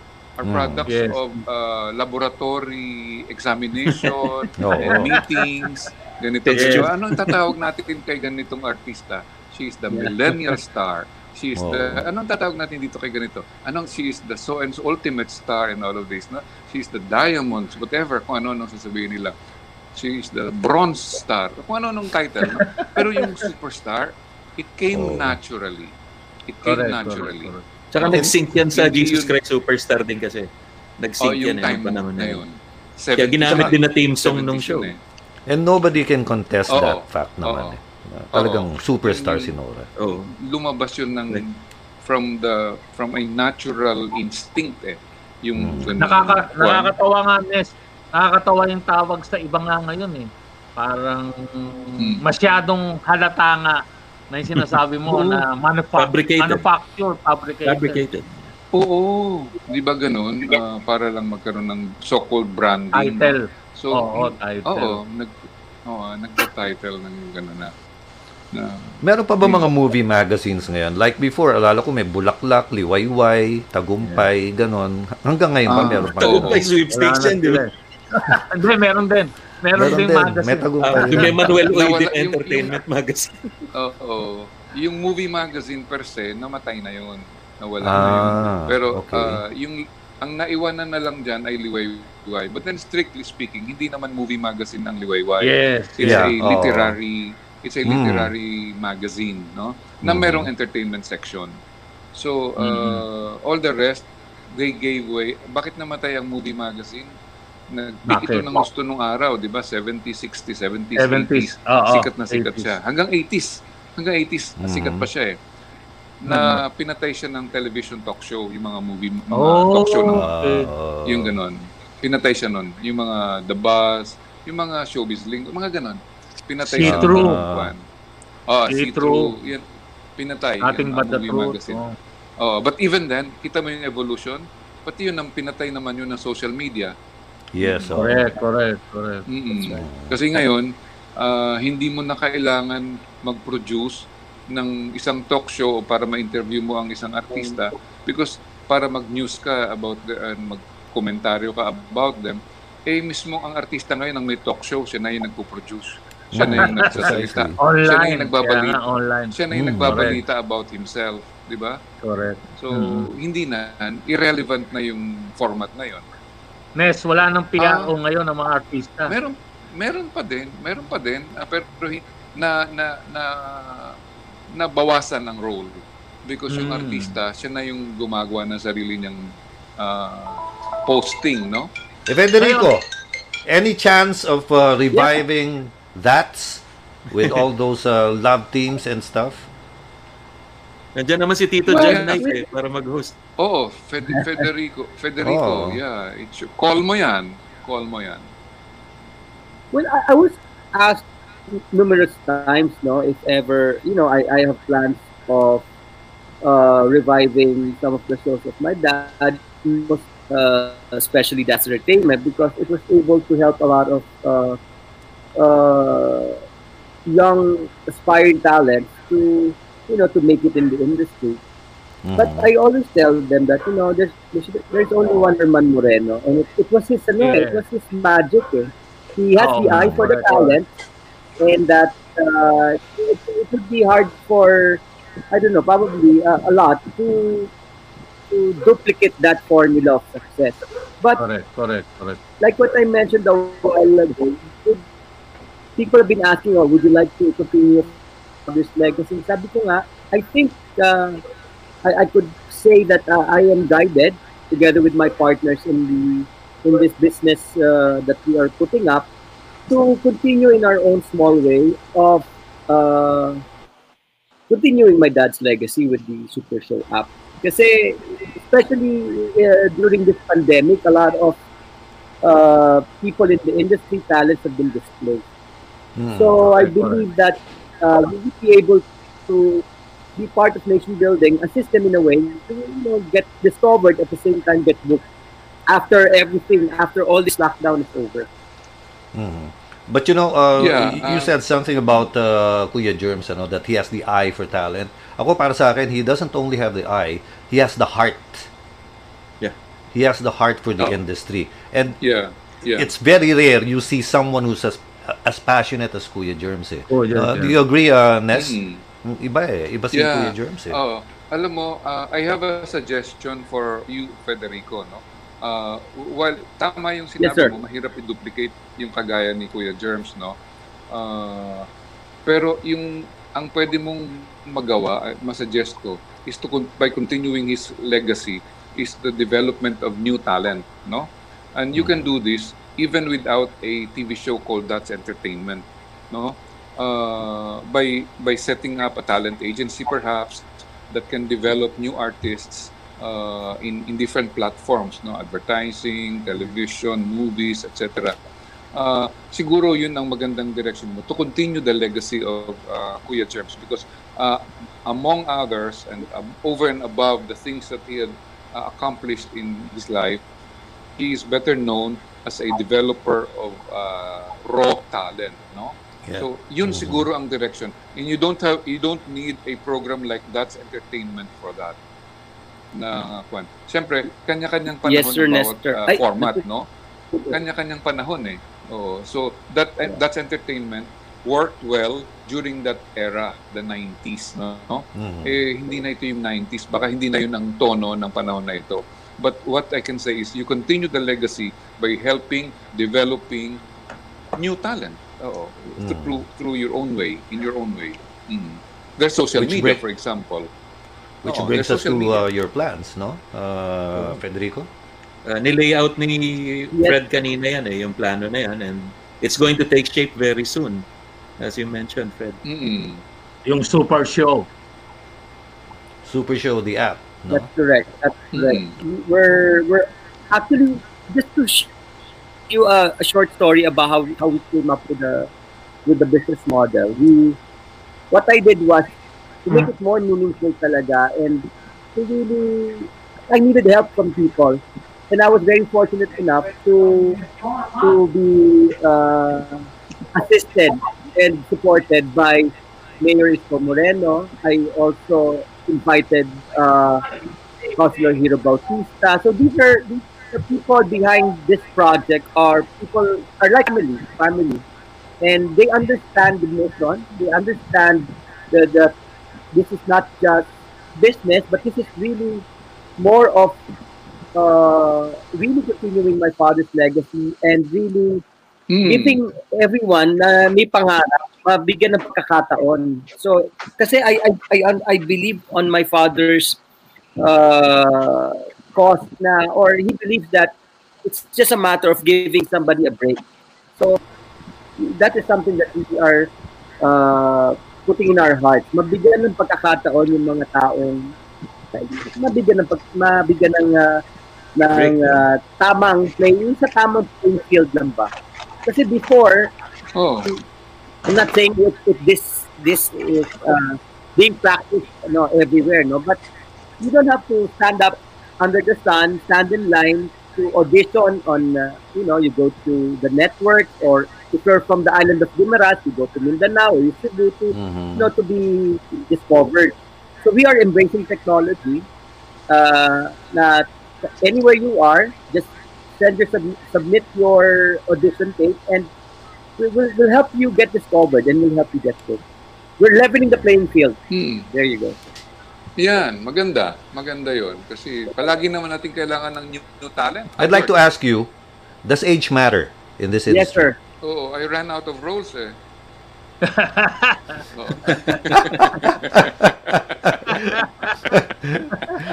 Sir Rolly, paano hindi ba sinabi, ay, overage na yan, 22 na yan eh. Yung Oo. ganon. Ang sakit. oh yes, it matters a lot. Oo, it Aha. matters a lot. Kaya itong ano yung na, na nalulungkot ako for the yung with the closure of ABS. I feel Yes. very sorry for the young artists developing, Oo. no? Kasi let's say two years masarado yung network. Hmm. Yung prime Overage time na nila, sila. ng edad nila, Oo. Oo, na, na, malus mo 'yun. Malus Mm, mo 'yun, yeah. no? Yung yung yung time na 'yon, let's say uh, nasa below 20 ka papunta kang 20, tapos you're up and coming, you're being developed into the and then biglang na lull, biglang na halt Mm. yung yung development, ang yung launching, ang yung uh, growth as an artist. Malaking bagay yung two years. Yes. Kasi pag pag bukas ulit ng network, 22 ka na, meron ng mga bagong 16 years old na dinedevelop ni Federico. So uh, time is of the essence. So youth is the youth is beauty. Mm. Nes, Youth is beauty. Nes, bak- bakit mo na siguradong two years magbubukas after? After two years. Ah, ano lang ako. Ewan ko lang. Optimistic Ah, lang. Thinking ko lang. Thinking ko lang Prediction. yun. Ah, Prediction. ah, Oo, thinking ko Pero lang. pareho Hopefully, tayo. ewan Sa, ko, ting- let's sa see. tingin ko, Mm. sa tingin ko tama ka. Ang gusto ko ikwento, ang gusto ko ikwento, si Nida Nestor naging Oh, paborito Nida ko. Nestor na naman, no? Oo. Hindi, naging paborito ko sa TV na lang. Kasi hindi ko naman napanood personal yung mga pelikula. Oo. Oh, Sa ano na lang. Oh, shoot! Hindi nga, sa TV na lang. Maniwala. Pero yung Susan Roses, Eddie Gutierrez, may Portrait of My Love. Napanood ko yun sa Cine Gay Theater along Heran. Malapit sa bahay namin sa Paco. Ano pangalan ng sinihan? Gay. Ah, gay. Malapit sa Dart yan. Meron Dart Theater Oo, dati correct, doon eh. Correct, correct, correct. Oo. G-A-Y. Oo. Ayos ano ah. Ano yun? Ang, ang, Ah, ang Ratan Pasilla nun, di ba? Oo. Hindi naman ratan, kahoy. Na natutupi. Diba? May dala ka pa abaniko nun. Titilian yung mga fans. Alam mo Alam yung pelikulang My Portrait of My Love. Alam ko yun, yes. Alam ko yun. Sino Napanood ko rin yun. Eddie tsaka Susan? Susan at saka Eddie. May eksena doon. Eh, Ah, Susan. nagluto ng ano, nagluto ng ulam nila. Parang nagtanan yata sila ni Eddie. Sunog pa, prito lang, nasunog pa ni Susan. Alala, Kita mo, very, very vivid pa sa mind ko, no? But you realize the power of uh, your position, Nestor, as an entertainment uh, guru. Mm, no, I don't. I don't really look at it at that way. No, uh, Mhm. we just do a job. We just do a function, uh, and we're not conscious of it. Ako, hindi ako conscious sa ganun na may Uh-huh. meron kang Because I know that I know some enter- you know. I know some entertainment writers kasi na ganun eh, yung, di ba, yung uh, they use that to, uh, you know, be, uh, you do what I say or else, ganun. But uh, you're not that type, obviously. No, I, I no, I look at it as a it's it's journalism. It's Mhm. you know you don't you, you use it to either inform, entertain, explain. Ganun lang. Mhm. I, I, I, And you I, attrib- I'm on the level. Ganun. Maybe you attribute that to your public affairs and news background, no? Yung integrity, Yes, my, my no? oh, oh, also and because of my uh, my background also in, in school in academe. Uh-huh. No? Yeah. You, uh-huh. you you were trained that way. You look at yes. you know entertainment is just an aspect of journalism.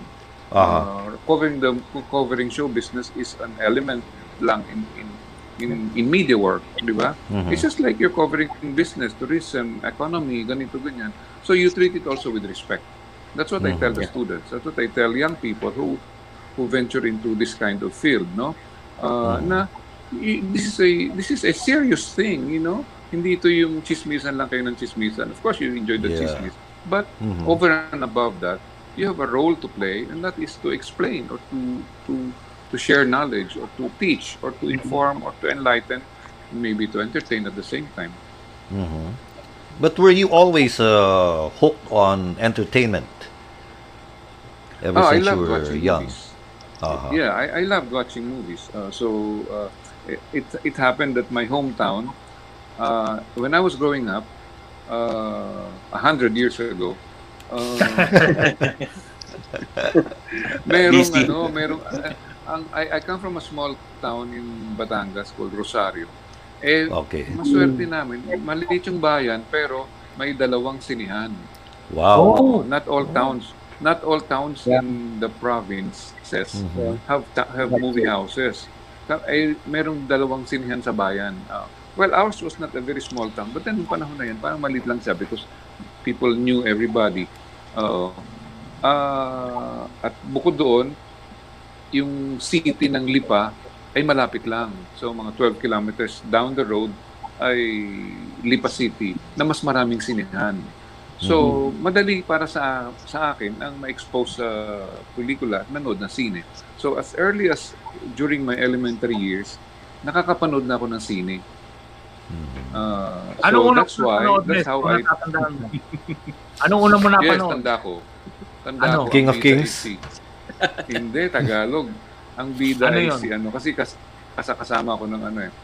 Chete Infantes. Either, hindi. Ang napanood ko ay ah, heavy drama. Sinabi ko ito sa bida nung na-meet ko siya later on eh. Ito ba ang aking ina? Ito ba ang aking ina? Lolita Sinong bida? Ang bida doon. Sinong bida? Ang bida doon Sino? ay si ah, Rita Gomez at si Liberty Oh. Ilagan. Oh, Yun. Oo. Later on, na-meet ko si Liberty, uh, may she rest in peace. And I told her that uh, uh, ang unang-unang pelikulang napanood ko ay siya ang bida. Mm. Wow. Sampaguita Pictures. So, Para yun. ko na naririnig, nung- para ko naririnig yung trailer eh, no? Ito ba ang aking ina? Mabibili sa inyong suking tindahan. Kasi yung, kasi yung kanyang ina, Lasenga. Ganon. Mm. Uh, Lasenga, Kaya pala may tuba. kaya ganon. Ah, medyo way, Oo. May, oo. Me, medyo wayward. Medyo wayward. Ay, So anyway, so may with ku- kind of situation, may dalawang, ang sinihan, at saka nung araw ang sinihan, double, double, Double showing? Program. Double Oh, feature. Oo, double program. Back to back kasi mga, ano yan, eh, mga second hand, third run, yung ganyan. So, para mas mura, nakaka-bargain ka, double feature, double program yung sine. So, dalawang movies Yeah. na napapanood mo. Tsaka pwede mong ulitin. Ano kaya eh. ka-double niya? Pwede mong ulitin. Pwede mo Hindi, ulitin. double program. So, Oo. ibang pelikula yung mapapanood mo kasunod. Di ba? Ano kaya yun? yung kaya, ang aking ama. Ay, may, may babanggitin Ganun. lang ako tungkol kay Nes. Ah, alam nyo, isa siya sa mga um, Vatican na columnist, editor sa entertainment. Yeah. Ano?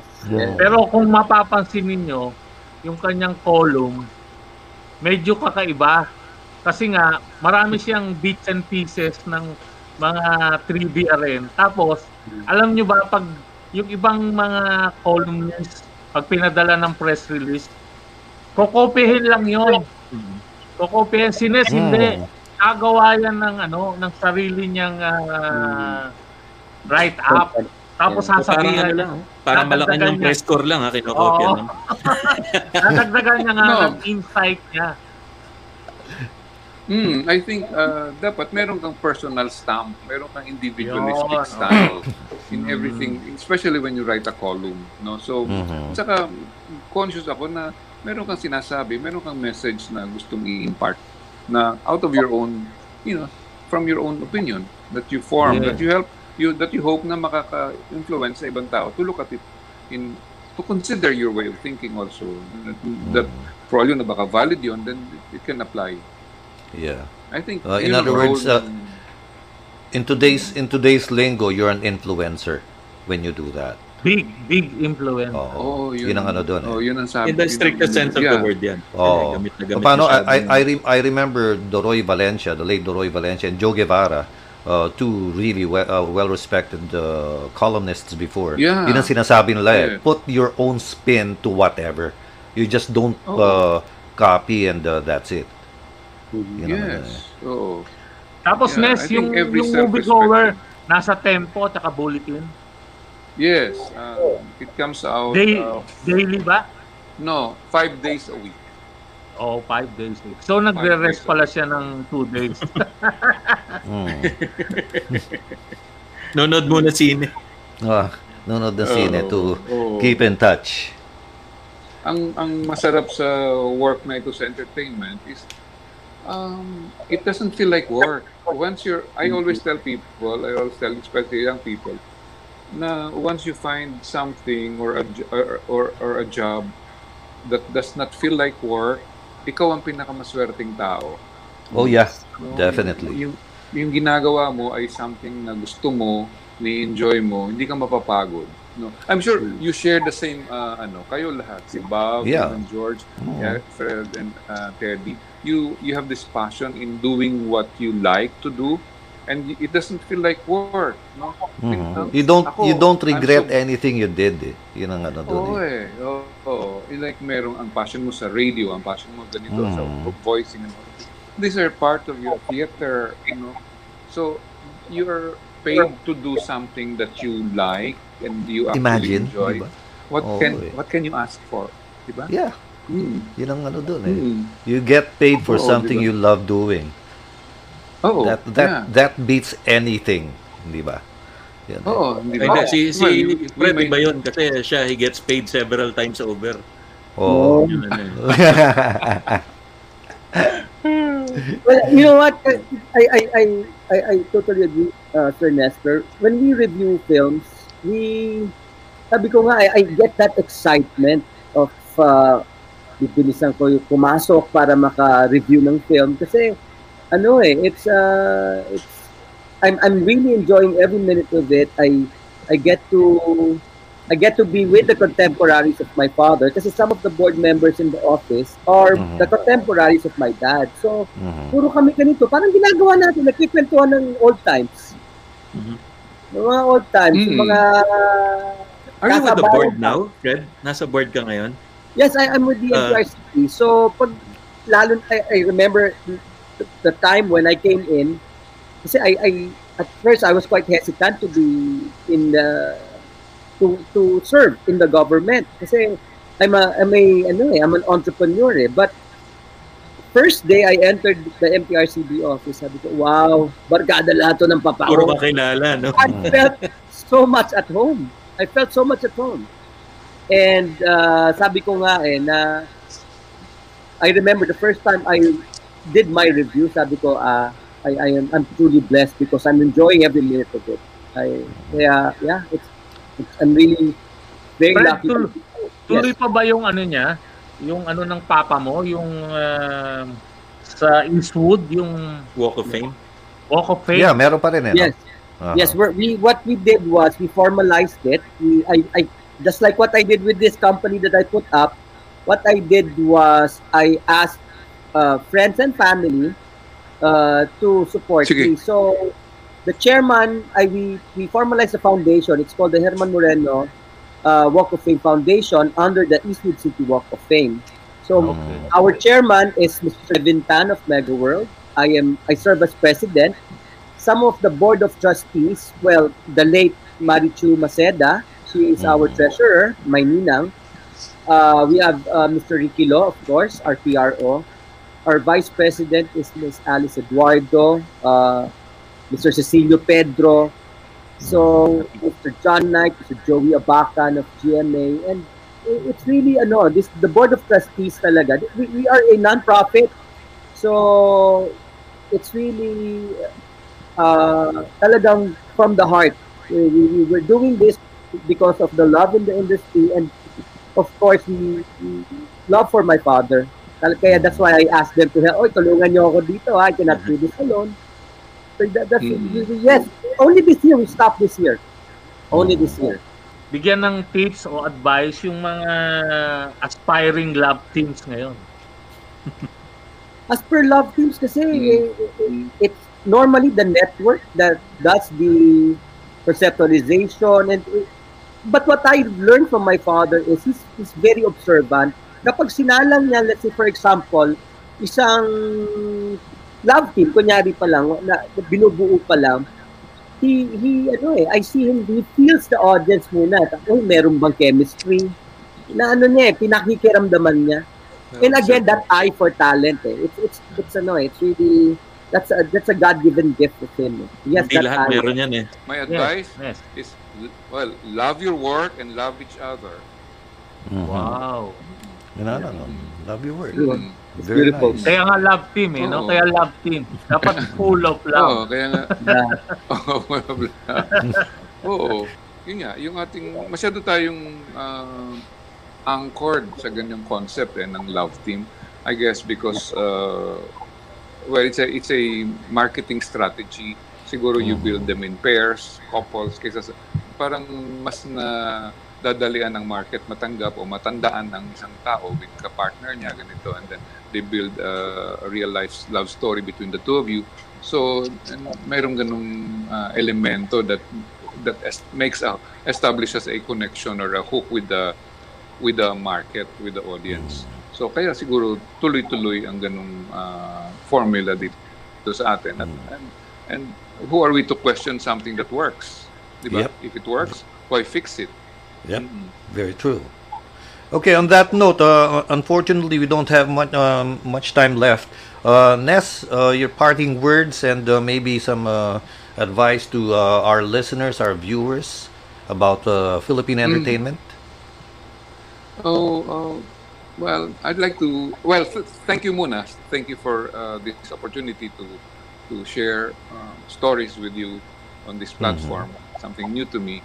Uh, I guess I just want to ask uh, viewers or uh, the, the Philippine audiences to to support the MMFF, support the Filipino Mhm. film industry. Uh, we need uh, the well, the industry needs uh, the support of uh, as many people as uh, there could be uh, in this time and age, especially during the pandemic. So it the MMFF is going digital.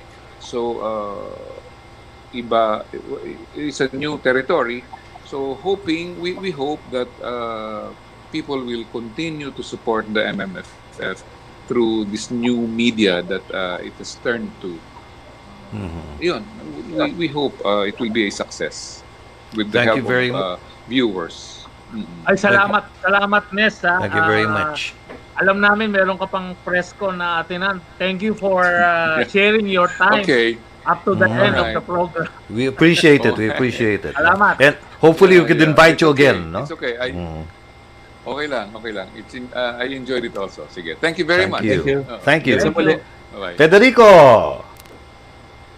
Yeah, just like what Tito Nestor mentioned, ano, uh, I guess this is the the time wherein we really need the support of the viewing public, no, to patronize the Metro Manila Film Festival, but not just the Metro Manila Film Festival, but also the the movies that are coming out uh, after the Metro Manila Film Festival, whether it's online or if if do, the theaters do open up uh, 100% already because a lot of people have been displaced.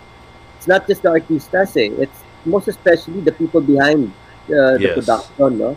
Mm. small players, and I hope really this pandemic really has it has to the this to end right away na because a Mhm. lot are really in a bad shape. But I believe that with the help of the viewing public, I know that uh, we will surpass this uh, challenge.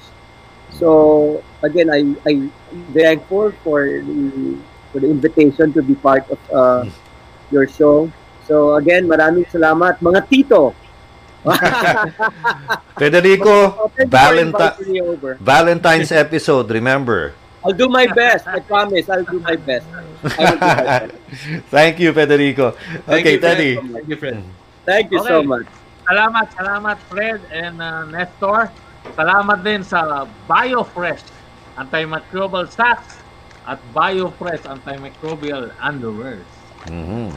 Ayos. Uh, thank you rin sa mga kalab team ng ating programang uh, Boomers Banquet. Thank you for staying with us for two solid hours. Ayos. ano, Salamat eh? po. Ayan. This episode has been brought to you by Teddy Perenya. Bob? Bob? Thank you everyone. Salamat po. Hope uh, may nadampot kayo na konting kaalaman o dagdag kaalaman o kaya naungkat man lang yung dati yung nalalaman about Mm. uh, Philippine movies and love teams in general. At yung at iba pa, sana mayroon pa kayong nakuha from our guests, Nestor Cuartero and Federico Moreno. Yung uh, anak ni Kuya Germs. At ito na uli, yung boses ni Kuya Germs. okay, thank you so much, everyone. And before we end, of course, uh, uh, I'd like to congratulate once again si uh, Patsy Ferrer.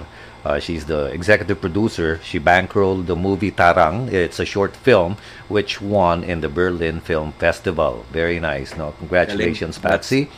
And uh, she's going to be our guest in January together with Ricky Lee. And hopefully see Nestor then if uh, he can join us. So we're going to be talking about movies in general, especially the golden age of Hollywood. No? So yun mga ano. And uh, of course, we'd like to thank uh, our friends, uh, Serie, uh, the usual. And uh, by the way, um, I'm inviting you also to. Uh, I have a podcast called The Masterclass. It's uh, uh, those are uh, sort of a, some uh, help self-help uh, tidbits that uh, you can use. It's on it's on uh, Spotify and uh, Apple podcasts. Till next week, ladies and gentlemen. Teka, Ay, George, meron pa, pahabol, Sa Monday, sa Ox, Yeah. Yon. guest, ang guest si Willie Neff at ang kanyang ah, anak na si Frida. Sa WBL. Si- Alright. Yes. Frida? Ah, ano Frida. ginagawa? Nag-mimic din si Frida? Hindi. Oo, oh, same. Ah, Chris galing. Aquino, ah, si Janet Napoles noon. Ah, talaga. Basta yung mga characters na babae. Siyempre, Alas hindi 4 gagawin- yan, Ted. Hindi na? 4 gagawin ni. Willie. Oh, 4 o'clock. Anong frequency ng ano ng BL? 1242 kilohertz. Pero mapapanood din dito sa YouTube tsaka Facebook Live.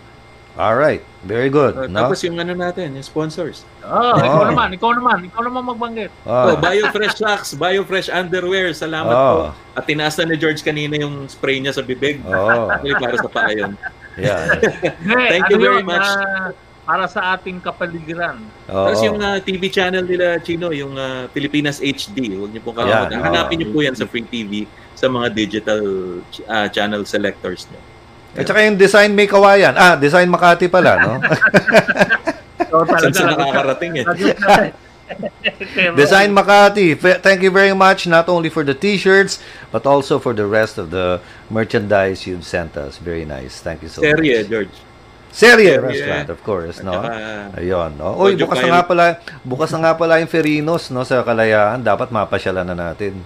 Ayun, no? Para, ano, yung guest natin last week. Anyway, so that's it. We have a, uh, hopefully we have a very nice Christmas uh, show next week. Till then, have a great weekend ahead of you. Stay safe and sane. Good night. God bless. Ad Maiorem. Dei Gloria. Boomer's Banquet, flexing Manila's not so woke with George Boone, Teddy Pereña, and Bob Navales. Be with us for our weekly Facebook Live interactive event Saturday mornings at 10 Philippine Standard Time.